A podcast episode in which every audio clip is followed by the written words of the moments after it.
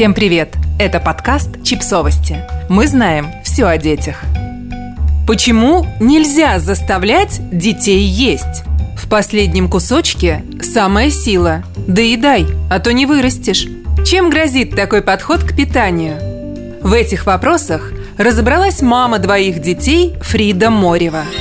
Мы все хотим, чтобы наш ребенок получал все самое лучшее – и вопрос детского питания в этом огромном списке родительских забот и тревог уверенно занимает первые строки. Надо, чтобы ребенок ел много, часто, по расписанию и только то, что дают ему знающие родители. Но такой подход очень часто наоборот может навредить малышам.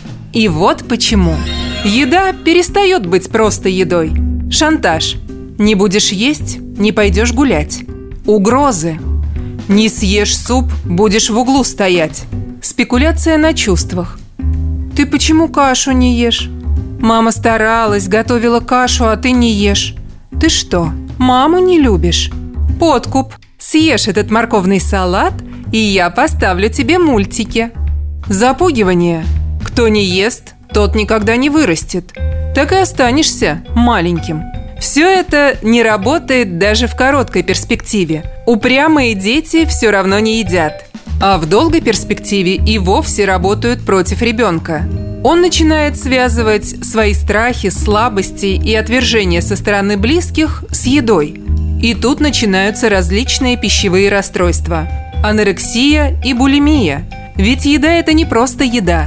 Через еду или через отказ от нее ребенок уже привык устанавливать свои отношения с миром. Точно так же, как родители через еду устанавливали отношения с ним. Нет контроля над чувством голода. Здоровые дети в действительности достаточно крепкие создания, в которых заложена программа выживания. И эта программа не даст ребенку, который нуждается в том, чтобы поесть, остаться голодным – если же прием пищи диктует не голод, а воля родителя, у ребенка не развивается навык чувствовать свое тело, удовлетворять его нужды тогда, когда это необходимо. Впоследствии это может отразиться на способности осознавать и распознавать свои потребности и желания, которые касаются не только еды, но и здоровья, реализации, отношений и тому подобное. Повышается риск ожирения – когда мы принуждаем ребенка есть в отсутствии голода, мы сбиваем ему механизмы голода и насыщения. Это значит, что в будущем, даже когда он будет чувствовать себя сытым, он может продолжать объедаться. Ведь он привык есть, даже когда не голоден. Вырабатывается ненависть к полезным продуктам. Вы орете на ребенка, чтобы он ел цветную капусту?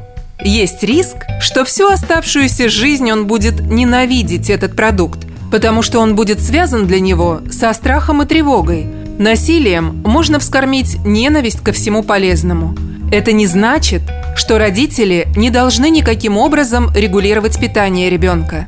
Есть несколько вещей, которые помогают сформировать правильные пищевые привычки и накормить ребенка полезными продуктами.